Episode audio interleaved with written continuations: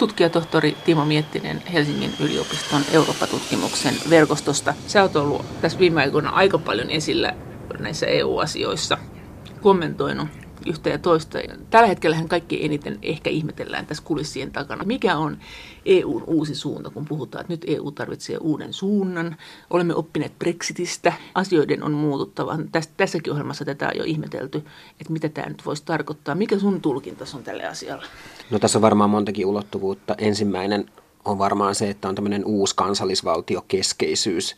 Halutaan osoittaa ja näyttää, että valta Euroopan unionissa ei sijaitse niinkään Brysselissä, vaan se on tukevasti kansallisvaltioiden käsissä. Jos katsotaan esimerkiksi tätä Bratislavan huippukokousta, josta Britannia jätettiin pois, ja nyt suunnitelmia Maltan seuraavasta huippukokouksesta, niin halutaan niin kuin ikään kuin symbolisestikin viestiä, että ei kokoonnuta Brysselissä, vaan kokoonnutaan jossain jäsenmaissa. Ai siitä on siitä kysymys nyt? No se on yksi ke- keskeinen kehitys mun nähdäkseni tässä, että, että selkeästi halutaan nyt tällaista myyttiä siitä, että komissio olisi vahva tai, tai valta ylipäätänsä sijaitsisi Brysselin byrokraateilla, niin sitä halutaan purkaa. Toinen on tietysti se, että nyt on hieman semmoista eksistentiaalista kriisiä ilmassa sen suhteen, että mikä ylipäätänsä on Euroopan unionin tarkoitus ja päämäärä, ja se liittyy muun muassa Brexit-keskusteluun. Oikeastaan silloin heti Brexitin jälkeen Euroopan neuvoston kantamusta oli aika vahvasti se, että Euroopan unionin tulee pitää kiinni esimerkiksi näistä neljästä perusvapaudesta, eli ennen kaikkea siis työvoiman vapaasta liikkuvuudesta, jota Britannia haluaa rajoittaa. Mikä se uusi suunta sitten muuten voisi olla? Mitä siellä on paineita? Varmaan se keskeisin mantra, mitä nyt huetaan, on se, että Euroopan unionin tulisi keskittyä olennaiseen ja yleisesti tässä elitin puhettavassa se olennainen on tietysti tämä talouskehitys ja sitten toisaalta turvallisuus. Turvallisuuden suhteen jotain ajatuksia kuultiin Junckerin puheessa – esimerkiksi tämmöisestä yhteisestä puolustushallinnosta, ei niinkään välttämättä vielä yhteisestä armeijasta, mutta että esimerkiksi tiettyjä puolustushankintoja voitaisiin jollain tavalla koordinoida ja synkronoida ja näin. Sitten on tämä talouskehitys, siitäkin tietysti kuultiin sekä Junckerin puheessa sitten, mutta myös sitten esimerkiksi Bratislavan kokouksessa. Ja siinä se linja on ehkä vähän epäyhtenäisempi ja siinä on nyt ehkä enemmän semmoisia kilpailevia näkökantoja sen suhteen, millä tavalla tätä talousyhteistyötä pitäisi edistää. Että Juncker itse ehkä puhuu vähän muusta epämääräisesti tämmöisestä älykkäästä joustosta kasvu- ja vakaussopimukseen. Se, että että siis löysetään sääntöjen No kä- jo, käytännössä se tarkoittaa, mutta että mitä, mitä se on älykkyys tässä yhteydessä. Että tietysti että politiikka on aina valintoja ja, ja arvovalintoja ja ne ei ole välttämättä niinkään tiedon kuin arvokysymysten osa, mutta, mutta käytännössä tietysti sellaista tulkintaa kasvu- vakaussopimuksesta, joka paremmin tukisi sitten työllisyyttä. Ja komissiohan tässä mielessä on ollut aika joustava sen suhteen, että miten näitä sääntöjä on tulkittu. Että esimerkiksi Espanja ja Portugalia ei sakotettu, vaikka he joutuivat tähän alijäämämenettelyyn ylitettyään tämän alijäämäkriteerin. Ja myöskin sitten tietysti näiden velkaantuneiden maiden suhteen niin komissio ei ole mitenkään ihan hirveän tiukka ollut näiden sääntöjen tulkinnassa. Onko tässä kysymys siitä, että komissio ylipäänsä on sitä mieltä, että nämä säännöt on liian tiukat vai että komission talouspoliittinen näkemys on muuttunut? No, tämä on ihan hyvä kysymys. Varmaan vähän molempia. Että, eh, ehkä toinen aspekti on se, että jos katsoo tätä Bratislavan huippukokousta, niin mistä siinä oli kyse, kun Matteo Renzi, Italian pääministeri, ei suostunut pitämään yhteistä tiedotustilaisuutta Merkelin ja Hollandin kanssa. Se liittyi nimenomaan kasvu- ja vakaussopimuksen sääntöihin. Mutta ei sen suhteen, että koska Italiahan tietysti on esimerkiksi velkakysymyksessä niin aivan ylärajoilla ja tietysti Italian pankkitilanne on vielä siihen päälle. Mutta sen suhteen, että miten tätä Saksan suurta vientiylijäämää tulkitaan. Koska tämä tiukennettu kasvu- ja vakaussopimus, joka, joka, eli niin sanottu six-pack, johon sitten liittyy tämä two-pack ja koko tämä eurooppalainen talousohjausjärjestelmä, jota sitten vahvistettiin eurokriisin jälkeen, niin siihen sisältyi tällainen ajatus, että valtioiden vientiylijäämä saisi olla euroalueella maksimissaan 6 prosenttia. Ja Italian näkökulmasta se, että Saksa ei elvytä, tai siis Saksa ei investoi, Saksa ei korota palkkoja, tai Saksan työmarkkinoilla ei koroteta palkkoja, niin se on keskeinen syy siihen, minkä takia tämä kasvu euroalueella on ollut niin heikkoa. Tämän tyyppinen ajattelutapa on selkeästi nousemassa. Tämä liittyy siinä mielessä tähän uuteen talouspolitiikkaan, että tähän viiden presidentin raporttiin, joka oli tämä 2015 julkaistu selvitys siitä, miten talous- ja rahaliittoa tulisi kehittää, niin se ensimmäinen vaihe oikeastaan liittyy tämmöisten kansallisten talouspoliittisten neuvonantajaryhmien perustamiseen, jotka sitten antaisi suosituksia työmarkkinaosapuolille siitä, että jäsenvaltioissa, jäsenvaltioissa ää, olisi tämmöisiä kansallisia ryhmiä. Komissiosta tulleita. Ää, ei välttämättä suoraan, ei, komissio ei niinkään nimittäisi niitä, mutta Neuvostoko sitten? No, tämä on tietysti vain ideatasolla, mutta varmaan voisin kuvitella, että jäsenvaltiot tietysti saa itse päättää, Neuvo. kuka neuvoo tai minkälaisia ihmisiä niihin tulisi, mutta ennen kaikkea ajatus se, että, että tätä talouspolitiikkaa ruvettaisiin nyt älykkäämmin koordinoimaan myös suhteessa tähän kysyntäpuoleen. Meidän ohjelman nimi on semmoinen kuin Kuka käyttää valtaa EU:ssa. Miten tässä talouspolitiikassa? Tähän kuulostaa aika jännältä, että EU koordinoi talouspolitiikkaa. Nyt jotakin neuvonantamissysteemiä ollaan virittämässä. Sehän on politiikalle aika vastakkainen ajatus, että, että jostakin tulee joku ja antaa talouspoliittisia ohjeita, koska talouspolitiikka on kuitenkin ihan politiikan ydintä. Kuka on saamassa valtaa, kuka on menettämässä valtaa?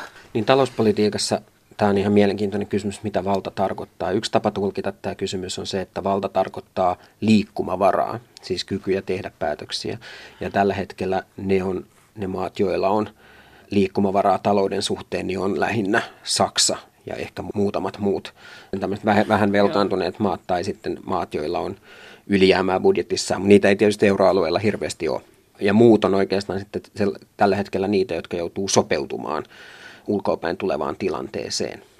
Mutta sitten on tietysti tämmöisiä erityiskysymyksiä, esimerkiksi Kreikan kohtalo, niin siinä tietysti euroryhmä nyt on noussut ihan niin kuin selkeästi keskeiseksi toimijaksi. Komissiosta tietysti tulee vielä jotain suosituksia sen suhteen, mitä esimerkiksi Kreikan taloudessa, minkälaisia liberalisoimistoimenpiteitä siellä pitäisi tehdä ja miten työmarkkinoita pitäisi uudistaa ja näin, mutta esimerkiksi suhteessa tähän velkajärjestelyyn, niin kyllä se pallo on aika lailla euroryhmän ja erityisesti suurten maiden käsissä. Ja se nä- niin, no, Saksa ja Ranskan. Niin. Ja se näkyy siinä, että esimerkiksi kun tätä velkajärjestelyä, joka tietyllä tavalla niin kuin lupauksen asteella annettiin Kreikalle viime vuonna, niin sitä nyt kuitenkin halutaan lykätä selkeästi näiden Saksa ja Ranskan vaalien yli. Että kaikki odottaa vuotta 2017, että mitä sitten tapahtuu. Että sitten vasta voidaan keskustella näistä asioista. Ja se minusta osoittaa aika hyvin, että kyllä se valta tällä hetkellä monien keskeisten ratkaisujen suhteen on, kun kuitenkin näillä suurilla mailla. Ja suuret maat on taas ikään kuin löytäneet oman vaikutusvaltansa uudelleen. Mikä suuria maita yhdistää? Ranskan Saksan ideologiat on usein ollut hyvinkin erilaisia. Saksaksi sitä, sitä loppupeleissä sitä valtaa, niin kuin aina sanotaan, käyttää EU-ssa talouden suhteen. No tällä hetkellä ehkä näin, että jos ajatellaan tätä eurooppalaisen talouspoliittisen hallinnan perinnettä, niin se tosiaan usein jaotellaan niin kuin kahteen peruslinjaan. Ensimmäinen on tämä ranskalainen talouspoliittisen hallinnan perinne, johon liittyy ajatus niin kuin aktiivisesta talouspolitiikasta ja myös aktiivisesta rahapolitiikasta, koska se oli se keskeinen keino, jolla Ranska sitten nosti kilpailukykyään. Esimerkiksi 70-luvulla aina, kun Ranskan taloudella meni huonosti, niin he devalvoi valuuttaansa. Ja siihen tietysti liittyy sitten ylipäätänsä tämmöinen niin kuin vastasyklinen talouspolitiikka ja sitten ylipäätänsä tämmöinen talouspolitiikan demokratisointi. Eli mikä on talo- talouspolitiikan demokratisointi? Siis vastasyklinen on tietenkin se, että kun on lama, niin elvytetään ja kun on sukausi, niin kiristetään, jos siihen kiristämiseen kyetään poliittisesti. Mutta mikä se on tämä? Niin. No ylipäätänsä se, että talouspoliittiset päätökset kuuluu hyvin laajassa mielessä demokratian alaan. Eli ne on sellaisia päätöksiä, jotka pitää testata vaaleissa. Kun taas tähän saksalaiseen perinteeseen, joka on tämä toinen, niin siihen kuuluu eri, enemmän tämmöinen niin kuin sääntöperustaisuus. Se on ordoliberalismi. No tämä on tämä, mitä usein nimetään ordoliberalistiseksi perinteeksi, johon siis kuuluu yhtäältä tämä vahva lain asema, lain, oikeuden, sääntöjen asema talouspoliittisessa hallinnassa, mutta myös sitten toisaalta tämmöinen vahva valtion instituutioiden neutraalisuus ennen kaikkea esimerkiksi keskuspankin neutraali asema. Että rahapolitiikka ei ole mikään niin kuin politiikan teon väline, vaan se on tämmöinen epäpoliittinen ylipäätänsä markkinoiden jouhevaan toimintaan liittyvä välttämätön paha. Ja he usko siihen, että se voi olla epäpoliittista. Joo, kyllä, kyllä. Ehdottomasti näin. Voiko susta? No ei siinä mielessä, että kyllä rahapolitiikalla aina on tulonjakovaikutuksia. Mutta se, se ylipäätänsä liittyy siihen ajatukseen, että mikä on rahapolitiikan rooli ja mitä rahapolitiikalla voidaan tehdä. Ja se saksalaisessa ja ranskalaisessa perinteessä nimenomaan tästä kysymyksestä ajatellaan vähän eri tavalla. Että Ranskassa nähdään, että rahapolitiikka, että se, se niin kuin perus politiikka, jossa määritetään korkotasoa ja käytännössä sitten vaikutetaan niin kuin hintoihin ja näin, niin se voidaan myös mieltää politiikan alaksi, kun Saksassa taas ajatellaan, että se on niin kuin enemmän tämmöinen niin kuin markkinoiden yleisesti niin kuin toimintaan liittyvä keskeinen periaate, jota ei pidä alistaa poliittiselle päätöksenteolle. Ja tässä tietysti on taustalla myös Saksan omat kokemukset sotien väliseltä ajalta, kun me näin tehtiin Weimarin tasavallassa, kun se alistettiin oikein kunnolla ja se sitten johti ylipäätänsä talouden massiiviseen syöksykierteeseen ja käytännössä tuhoutumiseen, ja kaikki tietää, mitä sitten siitä lopulta poliittisesti seurasi. Tutkijatohtori Timo Miettinen Helsingin yliopiston Eurooppa-tutkimuksen verkostosta. Nyt on puhuttu, että Saksan idea on ordoliberalismi, ja se on nyt myös EUn idea. Miten äh, joustava se on? Miten paljon tämmöinen ajattelutapa pystyy ottamaan huomioon niin poliittiset äh, vaatimukset? Että jos kansa haluaa toisenlaista systeemiä – jos ordoliberalismi on sääntöperusteista, että on tiukat säännöt, niin voidaanko niitä sääntöjä muuttaa niin, että niillä on sellaiset tulonjakovaikutukset, että se vastaa äänestystulosta, vai onko se semmoinen ideologia, joka johtaa aina vain tiettyihin asioihin, ja jos niin mihin? No joo, siis musta tämä on tosiaan hyvä lähestyä filosofisena kysymyksenä. Tässähän on hauska juttu se, kun Obama tuli, olikohan se G8-kokous vai mikä, mikäköhän kokous nyt olikaan, mutta kuitenkin oli illallisella Mario Montin kanssa ja Obama kysyi Montilta, että minkä takia Saksaa on niin vaikea saada muuttamaan omaa perusnäkemystään suhteessa talouspolitiikkaan, niin Monti vastasi Obamalle, että Saksassa talouspolitiikka mielletään perinteisesti moraalifilosofian alaan kuuluvaksi. Että se ei ole mikään tämmöinen tekninen päätöksentekojärjestelmä, vaan että siinä on vahvasti sellainen moraalinen komponentti, että jos joku markkinatoimija tekee vastuuttomia ratkaisuja, niin silloin on oikein, että se järjestelmä myös rankaisee sitä. Tämä on niin kuin tämmöinen ehkä perusfilosofia siinä, miten Saksa ylipäätänsä on lähestynyt eurokriisiä. Saksassa ei katsota, että tässä olisi tämmöisiä niin kuin järjestelmän tason epätasapainoja esimerkiksi euroalueella, vaan kyse on vahvasti semmoisesta kertomuksesta, jossa näitä heikommin menestyneitä maita on ikään kuin moraalisesti käsitelty syyllistämisen tai... tai... Eli, eli he ei sitten kuitenkaan syyllistä omia pankkejaan, jotka on epäpätevästi antaneet vel, velkaa, jota ei olisi pitänyt antaa, taikka, taikka sitä, että he niin kun tällä ylijäämäpolitiikallaan vaikeuttaa näiden köyhien maiden nousua. Että se ei kuulu siihen moraaliin. Niin, no se on, se on ihan hyvä kysymys, että, että se on ehkä tämmöinen niin kuin sokea piste ollut Saksalle tämä oma pankkijärjestelmä. Se onhan siinä tietysti ihan hyvät perusteet siinäkin, että ei välttämättä olisi ollut järkevää 2010-2011 päästää Euroopan pankkijärjestelmää kaatumaan kokonaisuudessaan, että en, en mä myöskään sen, sen tyyppiseen... Niin kuin, Mutta he voisivat sieltä taannehtivasti ottaa sieltä nyt näitä kuluja niiltä pankkeilta, jos he olisivat ihan hirveän moralistisia. Joo, varmaan, varmaan näinkin. Mutta jos, jos mietitään vielä sitä, että mikä se ordoliberalismi, Joo. mikä kuin politiikkakäsitys on, niin että kun useinhan tämmöinen niin ordoliberalismi, joka on osa eurooppalaista uusliberalismia. Uusliberalismihan on usein sellainen kehitys, joka me nähdään, että se tulee meille jostain Amerikasta tai Chicagosta ja näin, mutta että oikeastaan uusliberalismikin oli alun perin eurooppalainen ilmiö ja sitten tietyt itävaltalaiset taloustieteilijät, jotka lähti sitten emigroitua Yhdysvaltoihin ja näin, niin oikeastaan vei sitten näitä, näitä ajatuksia eteenpäin. Mutta tähän saksalaiseen perinteeseen on erityisesti, mikä sen erottaa ehkä sitten tämmöisestä enemmän sanotaan yövartijavaltio tai laissez-faire-tyyppisestä amerikkalaisesta uusliberalismista on nimenomaan tämä usko tähän niin kuin valtioon vahvana toimijana, valtion asemaan ikään kuin markkinoiden ylläpitäjänä ja vakauttajana. No tekeekö Saksa Ei. sitten semmoisia kuvia liikkeitä, että sen, niistä yritysten toimintamahdollisuuksia omassa maassaan? Onko siellä esimerkiksi joku tämmöinen, että tämä yritys on liian iso, nyt se pitää pilkkoa? On, on ehdottomasti tämmöinen, tai ei, ei niinkään, sitten ylipäätään tämä kartelli vastaisuus, niin sehän oli yksi keskeinen tausta myös ordoliberalismin synnylle niin kuin maailmansotien välisenä aikana, että tämä Saksan markkinatalouden ongelmat näiden ihmisten ajatuksissa ja teksteissä tulkittiin vahvasti liittyvän just nimenomaan tähän markkinoiden keskittymiseen, tähän kartelisaation tai monopolisaation. No jos tämä on näin sääntöperusteista ja moralistista osin tämä ordoliberalismi ja on myös, sanotaan, siirtynyt EUn tämmöiseksi jollain lailla vallitsevaksi ideologiaksi, niin minkä takia sitten ei ole puututtu veroparatiiseihin. Minkä takia joku hankintalaki mahdollistaa sen, että joidenkin maiden taloudet menee sekaisin, että siellä ensiksi kerätään verovaroja, joilla pidetään yllä sosiaalisia palveluita ja sitten hankintalain takia sinne pystyy tulemaan sellaisetkin yritykset, jotka ei maksa verojaan, niistämään sen koko verovaroilla kerätyn potin lähes ja viemään sen muualle ja jopa veroparatiiseihin. Et minkä takia Saksa, joka on kuitenkin toiminut hyvin aktiivisesti monissa asioissa, niin ei ole näitä tämän ordoliberalismin tämmöisiä hyviä puolia, tämmöisiä valvontapuolia silloin, kun asiat rupeaa meneen ikävästi, niin että ne rahavirrat ohjautuu jonnekin niin aika epämääräisille poluille, niin mikä se on puuttunut? No siis varmaan se peruslähtökohta on se, että, että tosiaan niin kuin tähän toisen maailmansodan jälkeiseen, koska siis ordoliberalismi, se syntyi ikään kuin ajatuksena maailmansotien välisenä aikana vahvasti reaktiona just tähän kartelisaatioon, mutta toisaalta ylipäätänsä tähän Weimarin tasavallan heikkoon luonteeseen. No siis kartelisaation, eli näihin ylikansallisiin yrityksiin, joita taas EU suosii, jotka tavallaan helposti käy niin voittamassa nämä tarjouskilpailut, joita EU edellyttää.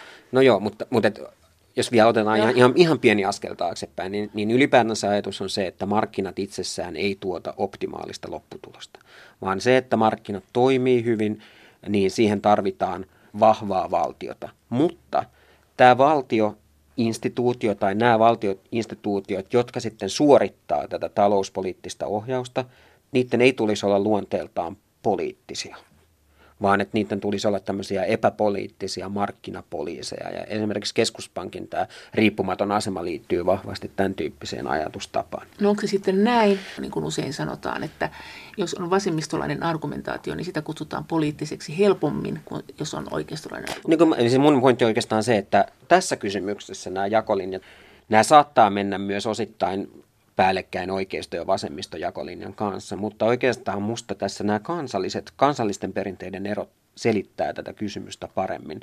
Että Ranskassa ylipäätänsä myös oikeistolaiset hallitukset on sitoutunut sen tyyppiseen näkemykseen talouspolitiikasta, että se voi olla elvyttävää tai vastasyklistä. Ja Saksassa on niin kuin laajempi konsensus siitä, että tämä sääntöperustainen talouspolitiikka on oikeastaan tämä tie, jo, joilla, me, joilla pitäisi edetä. Ja se näkyy esimerkiksi siinä, että Saksassa tietysti nämä kovimmat työmarkkinaratkaisut, niin ne syntyi sosiaalidemokraattisen hallituksen aikana 2000-luvulla. No entäs tämä, kuka käyttää valtaa EU:ssa, että näin ulospäin näyttää siltä, että komissio on heikentynyt.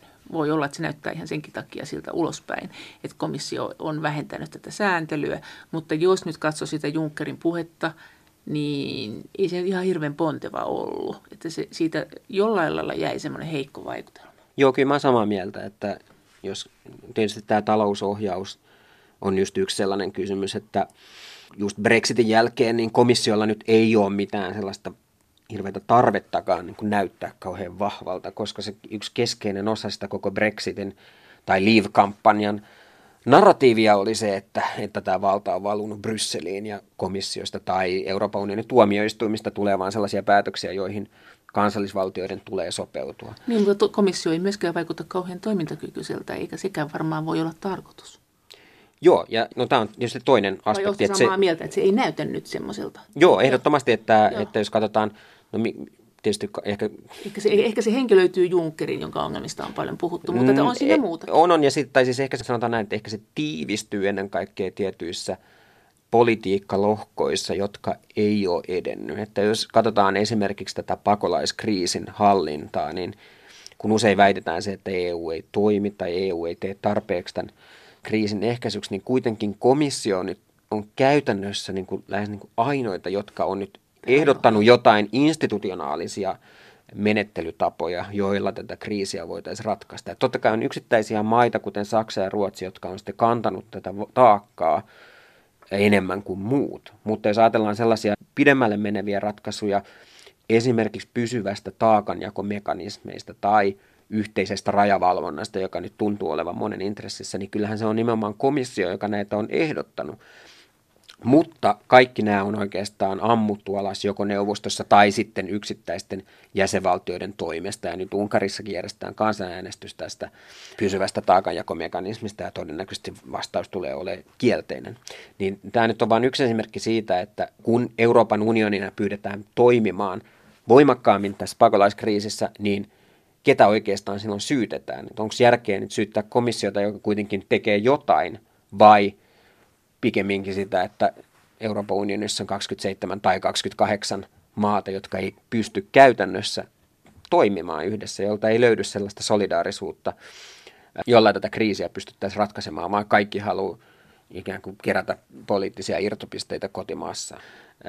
Kuitenkin ne, ne, ne, ne tota, niin kuin viimekätiset keinot, joiden kautta jotain institutionaalisia rakenteita pystyttäisiin luomaan, niin nämä päätökset on kuitenkin aika vahvasti kansallisvaltioiden käsissä. Ja jo... tässä suhteessa mä sanoisin, että nimenomaan kansallisvaltiot käyttää valtaa tällä hetkellä Euroopan unionissa, koska ne pystyy estämään sellaisia päätöksiä, joilla näihin kysymyksiin pystyttäisiin vastaamaan. Tutkijatohtori Timo Miettinen Helsingin yliopiston Eurooppa-tutkimuksen verkostosta mm, ollaan nyt ehkä sitä mieltä kuitenkin, että komission valta on jollain lailla heikentynyt. Entäs Joo, sen nyökkäilyt.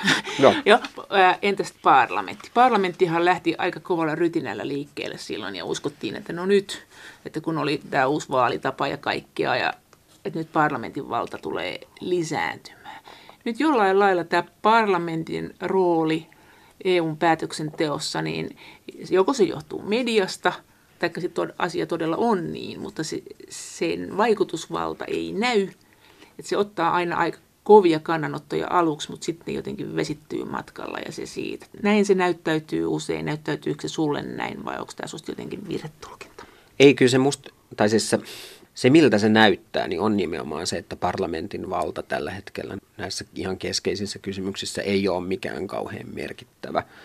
Mutta oikeastaan sitten se pitäisi kysyä parlamentaarikoilta itseltään, että missä, mitkä on ne kysymykset, jotka sitten välttämättä tämmöisestä suuresta medianäkyvyydestä jää vähän niin kuin marginaaliin. Että esimerkiksi tietyissä sisämarkkinoiden sääntelyyn liittyvissä kysymyksissä varmaan parlamentilla saattaa olla enemmänkin valtaa. Mutta jos katsotaan tämmöisiä suuria linjoja siitä, että mitkä suuret institutionaaliset kehitykset tai nämä ihan niin kuin merkittävimmät ongelmat, jotka liittyy talouteen tai turvallisuuteen, niin niissä mun nähdäkseni parlamentin rooli ei ole ollut niinkään keskeinen. Mutta tietysti ehkä parlamentilla on myös niin kuin vähän uutta roolia siinä mielessä, että eihän parlamentti pelkästään ole sellainen niin kuin päätöksentekijä, vaan se on myös jollain tavalla tämmöinen niin EUn linkki tai EU-instituutioiden linkki myös kansallisvaltioihin, että usein parlamentaarikot on niitä, jotka Suomenkin mediassa paljon sit kommentoi näitä asioita ja välittää tätä tietoa ja välittää niitä keskeisiä ristiriitoja tietyissä kysymyksissä myös Suomen julkiseen keskusteluun ja näin. Ja, ja, ja on, on heillä varmasti niin kuin tietyissä erityiskysymyksissä myös tämmöistä työryhmävaltaa, mutta, mutta tietysti parlamentti ei ole mikään tämän niin kuin Euroopan poliittisen järjestelmän dynamo, mun nähdäkseni. Tällä hetkellä. Tänne, no, ei, no joo, ei se ole milloinkaan ollut. Mutta että nämä Eikö se sopim... koskaan ollut? No ei se Euroopan, ei, ei, ei mun nähdäkseni. Ja tavallaan Lissabonin sopimuksen pointtihan oli, että parlamentille niin. annettaisiin lisää valtaa ja komissiosta tulisi poliittisempi, mutta ehkä tietysti jos tämä komission asema niin kuin edelleen heikentyisi ja Juncker esimerkiksi vieläkin toila eli enemmän kuin mitä se on tähän mennessä, niin totta kai siinä mielessä, että komission täytyy nauttia parlamentin luottamusta, niin ne on sellaisia tilanteita, joissa sitten parlamentti voisi osoittaa valtansa ja osoittaa toimintakykynsä, mutta tällä hetkellä mä en näe, että parlamentti näissä suurissa kysymyksissä olisi kauhean keskeinen toimija. Mutta koska mulla ei ole sitä näkökulmaa sinne sisälle, niin mä en osaa välttämättä sanoa siitä. Miten sitten neuvosto? Neuvostosta on tietysti hyvin kiinnostava myös, tämä, kun sä sanoit, että ordoliberalismi on siirtynyt EU-hun. Onko se siirtynyt neuvostoonkin niin, että se on siellä vallitseva oppisuunta? Neuvosto kuitenkin tekee kaikenlaisia päätöksiä. Ähm, ei se musta ole, pel- ei ole mitenkään, musta neuvostossa ei ole mitään yksiselitteistä linjaa tällä hetkellä. Et kuten just esimerkiksi Bratislavan Joo. kokouksessa nähtiin, niin Saksa, Ranska, Italia, kaikilla on oikeastaan jonkin verran erityyppinen näkemys siitä, mihin suuntaan talouspoliittista koordinaatiota tulisi kehittää. Ensin on Saksan linja, joka on aika vahvasti sen tyyppinen, että tämä sääntöperustaisuus on ainoa vaihtoehto, ja sitten, että tässä nyt pitää saada vielä pankkiunioni valmiiksi, mutta siihenkään välttämättä ei talletussuojaa, mutta kuitenkin jonkinlainen pankkiunioni ja sen jälkeen eurojärjestelmä on jossain määrin valmis. Että Ranska ehkä haluaa jonkin verran enemmän koordinaatiota, se haluaa enemmän esimerkiksi kysynnän säätelyä, mutta se on tällä hetkellä aika epäselvää, että mikä niin kuin Ranskan niin kuin suuri visio euroalueen tulevaisuudesta on. Mikä on ja se, se, että esimerkiksi nämä yksittäiset maat joutuisi enemmän investoimaan, Joo, tai että, että nämä euroalueen vaihtotaseiden epätasapainot saataisiin korjattua. Ja sitten on selkeästi Italia, joka nyt on varsinkin Rensin suulla lähtenyt vahvemmin siihen suuntaan, että tätä ikään kuin yhteistyötä tai integraatiota tai yhteisvastuuta, kutsutaan riskien jakamista, tätä pitäisi syventää. Ja tietysti Italian rinnalla on sitten muita näitä pienempiä Etelä-Euroopan maita. No, minkälaisen valtatyhjiön mahdollinen Britannian lähtö aiheuttaa ja miten se keikauttaa näitä valtasuhteita? Sitä tässäkin on olemassa arvottu, että onko se näin, että se on niin kuin etelä-pohjoinen vai itä-länsi vai integraatio, ei-integraatio. Mikä sun näkökulmasta tähän on? Niin, siis suhteessa tähän euroalueen kehittämiseen, niin tietysti Britannia on jättäytynyt aika paljon ulkopuolelle. Niin kuin sillä ei ole euro. Niin. Euro, ei, joo, no joo, just tämä, mutta että ylipäätänsä se, että Britannia ei ole myöskään ollut kauhean halukas edistämään kauheasti tätä syvempää integraatiota euroalueella. Tässä mielessä nyt tältä euroalueen kehittämiseltä on yksi, niin kuin jarru. yksi, yksi jarrumies poistunut, mutta se ei tarkoita sitä, että muita jarrumiehiä ei, ei olisi ollenkaan. Että kyllähän Saksa ja Suomikin vahvasti, Suomi, ha, Suomen hallitusohjelmassa tämä on aika selkeästi sanottu, että Euroopan unioni halutaan kehittää enemmän kansallisvaltiokeskeiseen suuntaan ja vähemmän yhteisvastuulliseen suuntaan. Ja jos näitä on olemassa olevia vakausmekanismeja ja muita käytetään, niin se pitää tapahtua vain nykyisen pääomarakenteen puitteissa ja näin no. edelleen. Olli Rehn oli komissaarina EU-ssa talouskomissaarina niillä Kreikan rajuimpina vuosina. Miten sä hänen talouspoliittisen linjansa määrittelit silloin ja määrittelet nyt? Toivottavasti me en ole hirveän väärässä, jos mä kuitenkin ajattelisin, että se Olli Reenin linja oli aika lähellä tätä saksalaista. Sitä No joo, kyllä, kyllä se aika vahvasti. Tietysti ei välttämättä hän ei itse sanoisi näin, vaan että, että voi olla, että se, se ideologinen tausta, siinä on myös elementtejä sitten muista traditioista, mutta kyllä se nyt aika vahvasti, tietysti tämä Reenin aika oli sitä aikaa, jolloin komissio aluksi oli aika heikko, jolloin komissio sitten myös signaloi sitä, että he ei pysty oikeastaan, kun maat vaati, että nämä ongelmamaat pitää laittaa ikään kuin ruotuun, niin, niin komissio oli silloin alkuvaiheessa varsinkin aika voimaton sen suhteen. He, he koki, että heillä ei ole tarpeeksi ikään kuin muskeleita ja tarpeeksi toimintakykyä, tarpeeksi päätöksentekovaltaa siihen, että, että näitä maita voitaisiin ohjailla haluttuun suuntaan. Mutta he lähti sitten tekemään työtä käskettyä, että heille ei ollut sitten sun mielestä niin kuin omaa näkemystä. Että ongelma oli vain se, että me tehtäisiin ihan niin kuin te käskette, mutta kun meillä ei ole valtaa. Että se ei ollut silleen, että meillä on kyllä eri näkemys. Mm, no kyllä siis ainahan joku näkemys on ja kyllä varmaan Reenin näkemys sitten ää, liittyi ennen kaikkea, tai se enemmän mukaili tätä saksalaista tai pohjoista tulkintaa. Ihan luonno, se on varmaan ihan luonnollistakin. No. Siitä, että halutaan estää pankkikriisi, sen e-, estäminen on niin kuin ihan, ihan keskeistä, mutta että myöskin halutaan tehdä aika rajujakin uudistuksia sitten näissä, näissä ongelmamaissa tai halutaan, tai niiden pitää laittaa tilanteensa kuntoon. Ja, ja näin tietysti olikin, olikin jossain määrin, mutta no. tota, en, en osaa sillä ihan kauhean täsmällisesti sitä, koska tuntuu, että siinä vaiheessa se komission ikään kuin reaktio, se ei niinkään mukailu kauhean vahvasti jotain tiettyä ideologista perinnettä, vaan se oli enemmän semmoista toimintaa tietyssä toimintaympäristössä, joka oli haastava ja joka oli muuttuva ja johon sitten he reagoivat porukalla. porukalla, mutta myös siten, että esimerkiksi tämä Reenin aikana tapahtunut komission vallan lisääntyminen siinä suhteessa, että he, he saa tämän kovennetun talousohjauksen myötä enemmän valtaa puuttua sitten näiden kasvu- ja vakaussopimusta rikkovien maiden tilanteeseen, niin se, tämä, tämäkin aloite ei niinkään tullut komissiolta itseltään, vaan se tehtiin just Ranskan ja Saksan aloitteesta. Ja nyt sitten taas sitä vedettiin takaisin. No ei sitä, sitä ei periaatteessa ole vedetty takaisin, mutta, mutta että Mutta komissio... siis vedettiin käytännössä takaisin, mm. ei sitä saatukaan antaa niitä sakkoja, mitä sääntöjen mukaan olisi voitu antaa. Niin, no ei, ei oikeastaan haluttu, koska siinä on, myös, siinä on myös se tulkinta siitä, että johtuuko esimerkiksi tämä alijäämä, onko se vain tämmöistä kausittaista vai liittyykö se tämmöiseen niin kuin pysyvään krooniseen alijäämään. Ja siitä tietysti komissiossa sitä käydään keskustelua, mutta että niin, niin kuin sanoin, niin komissiolla ei ole välttämättä sellaista kauheata tarvetta esittää olevansa vahvempi kuin he on. Entä se talouspoliittinen keikahdus, mikä tapahtui Reenin ajan jälkeen? Et silloin sanottiin, että IMF esimerkiksi antoi pyyhkeitä, OECDkin antanut pyyhkeitä siitä talouspoliittisesta ohjauksesta, että ei mennyt hyvin, että ei, ei ollut taitavaa, ei ollut järkevää, että oli joidenkin teorioiden vastaista tai laskelmien vastaista tämä ohjaus. Mikä se draama oli? Sehän aikaa pienellä selittelyllä, ainakin tänne Suomeen näkyy.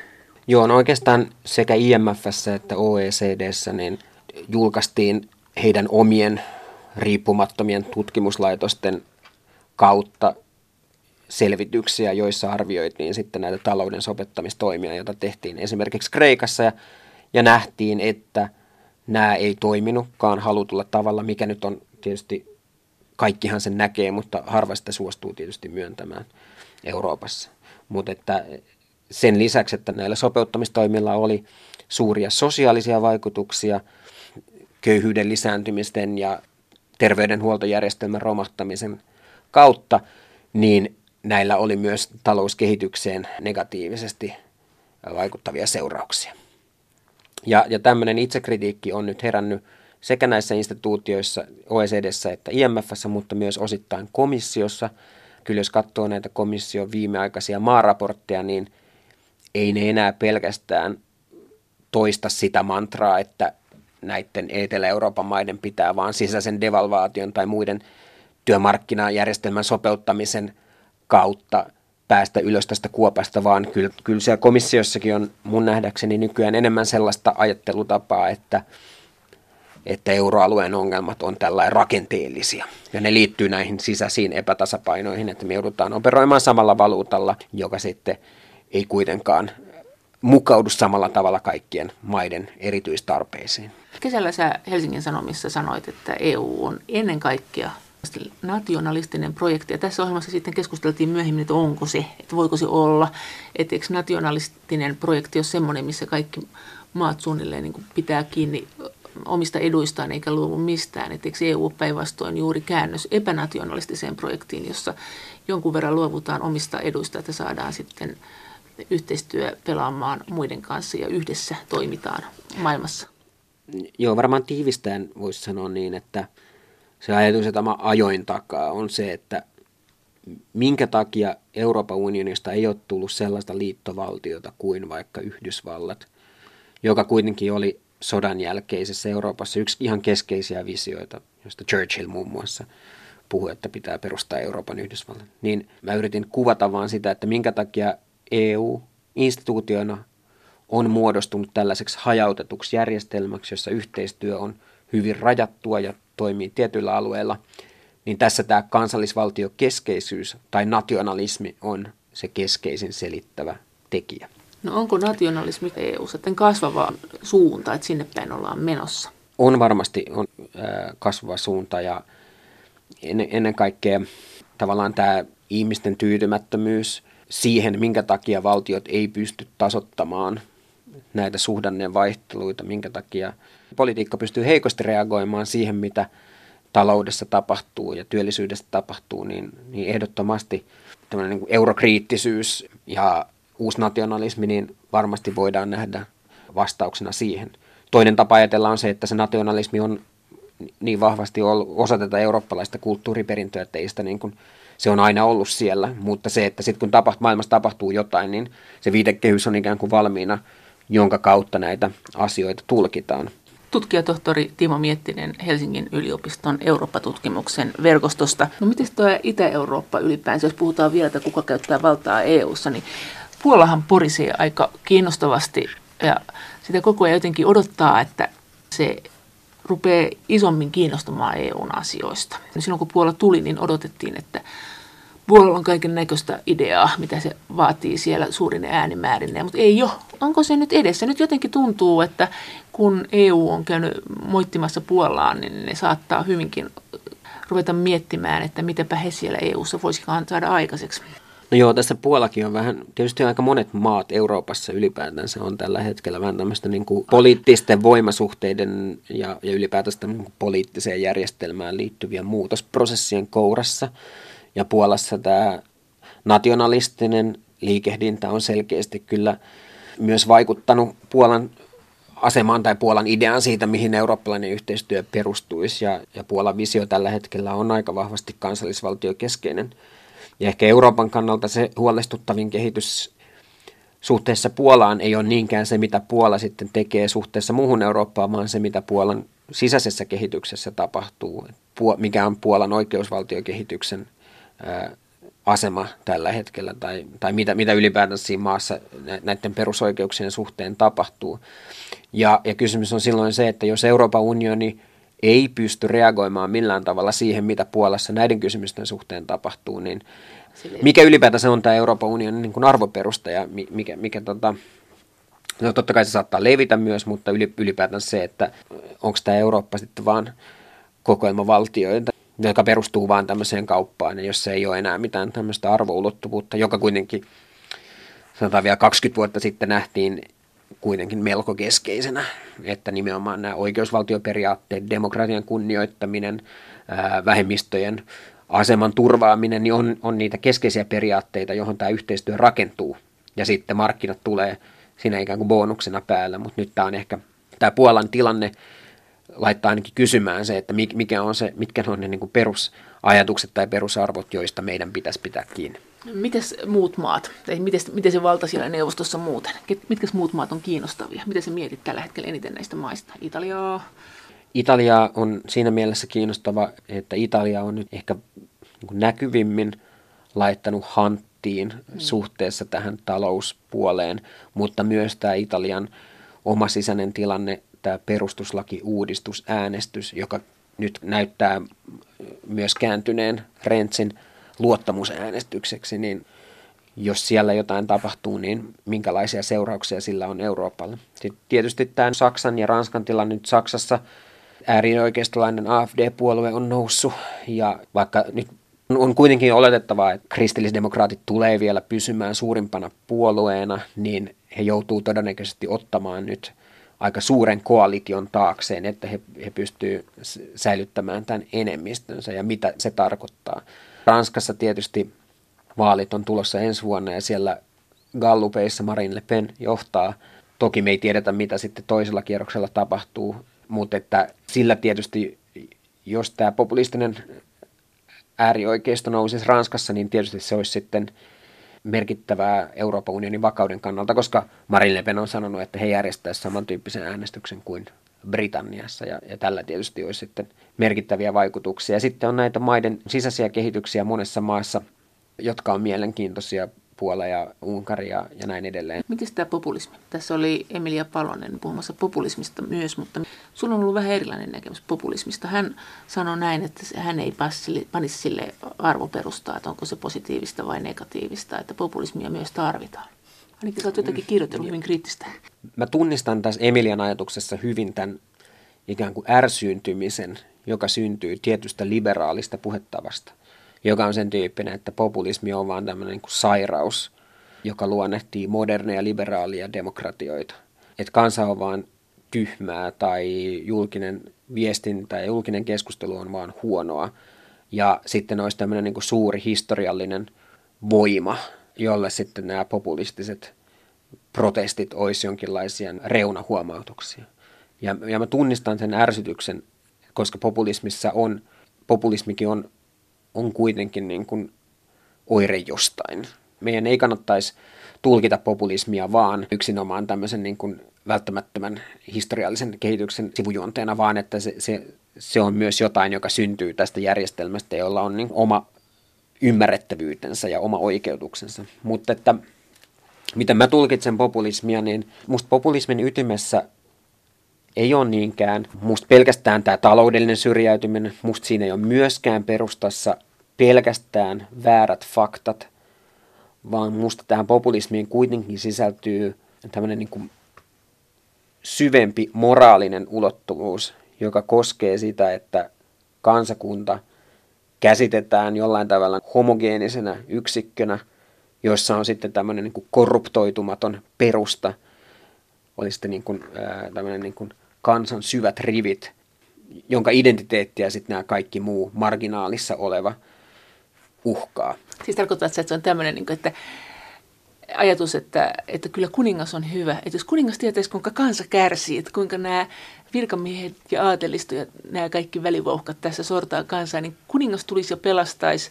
Että jotenkin tämä tämmöinen samantapainen ajattelu. Joo, tämä on oikeastaan käänteisversio siitä, että, että ylipäätänsä, että sitten olisi tämmöinen niin kuin, joko niin, että tämä kansan syvät rivit on, on korruptoitunut, joka on tämmöinen niin kuin klassinen populismin versio, mm. mutta sitten on myöskin tämmöinen niin kuin kavalieeripopulismi, jossa ajatellaan, että nimenomaan se kuningas tai hallitsija on sitten se korruptoitumaton, jota kansa sitten imitoi. Ja, ja tämä on niin kuin esimerkiksi Orbanin populismille melko, melko tyypillistä. Tämän Sieltä tulee se vahva johtaja, joka on tervehenkinen. Kyllä, mutta siis molempiin ajatus, mikä on, niin kuin, mikä on olennaista, on se, että molempiin ajatus kulkuihin liittyy ajatus siitä politiikan poliittisuuden sivuuttamisesta.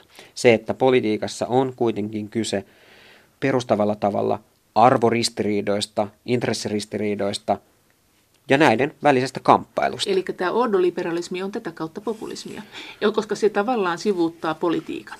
Aivan, nimenomaan. Ja tietysti ordoliberalismi ei siihen, siihen se, se, se, se, se mm. nämä, nämä eturistiriidat ja niiden jatkuvan keskustelun tarpeen sivuuttaa. Joo, kyllä. kyllä. Tai oikeastaan, että ordoliberalismi sinänsä, sinänsä niin kuin myöntää hankkeena, että politiikassa on intressiristiriitoja, mutta valtion tehtävänä olisi rajata nämä intressiristiriidat hyvin niin kuin rajatulle alueelle. Se ei nyt ehkä välttämättä kokonaan poista niitä. Sillä on myös, se on ihan totta, että sillä on samantyyppinen politiikkakäsitys, jossa ei kovin paljon painoarvoa laiteta tälle politiikan ikään kuin ristiriitaiselle luonteelle. Ja se, on, ihan totta, että siinä on tämmöinen yhteys tähän populistiseen liikkeeseen.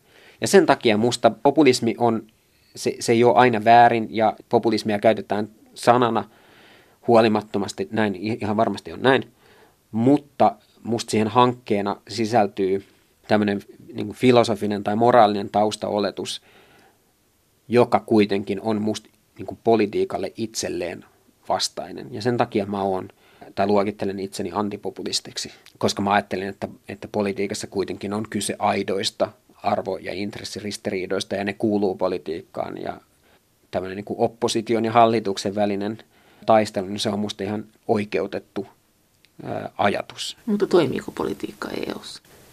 Ähm, Siellä on nämä ordoliberalistiset suuntaukset, sitten on nämä EUn talousohjaus, joka on lyöty kiveen, sitä ei niin kuin kyseenalaisteta vaalien jälkeen. Sitten siellä on EKP, joka toimii myös politiikan ulottumattomissa.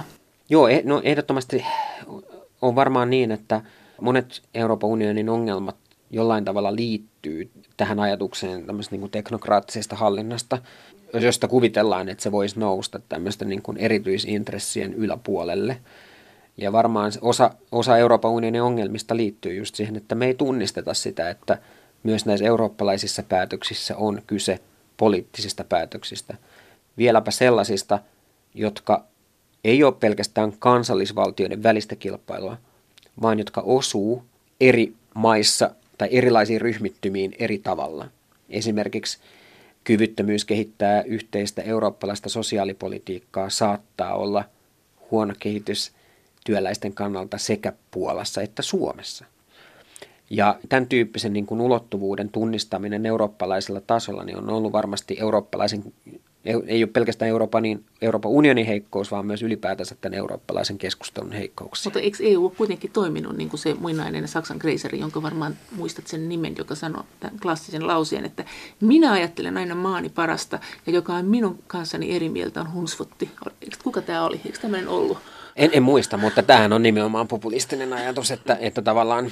Mutta EU on tavallaan käyttänyt tätä retoriikkaa myös. On varmasti näin, että, ja se liittyy tähän ylipäätänsä tähän kansallisvaltiokeskeisyyteen, että politiikka on jotain, joka on haluttu aika vahvasti pitää kansallisella tasolla. Ja, ja sitten tämä niin hallinta on ollut enemmän se, tai teknokraattinen hallinta on ollut se, joka, joka enemmän kuuluu sitten tähän Euroopan unionin puoleen joka liittyy siihen just, että ensimmäisenä lähdetään edistämään just nimenomaan sisämarkkinoita ja sitten kaikki muu tulee sen jälkeen. Ja mikä antaa näille perusinstituutioille aika tämmöisen teknokraattisen tai tämmöistä hallintavaltaa edustavan luonteen. Näin sanoi tutkijatohtori Timo Miettinen Helsingin yliopiston Eurooppa-tutkimuksen verkostosta. Kiitos teille viesteistä. Lisää viestejä voi lähettää esimerkiksi sähköpostiosoitteeseen maija.elonheimo.yle.fi ja sen lisäksi me voimme ohjelman aikana keskustella kaikki yhdessä näistä teemoista kanavan lähetysikkunassa.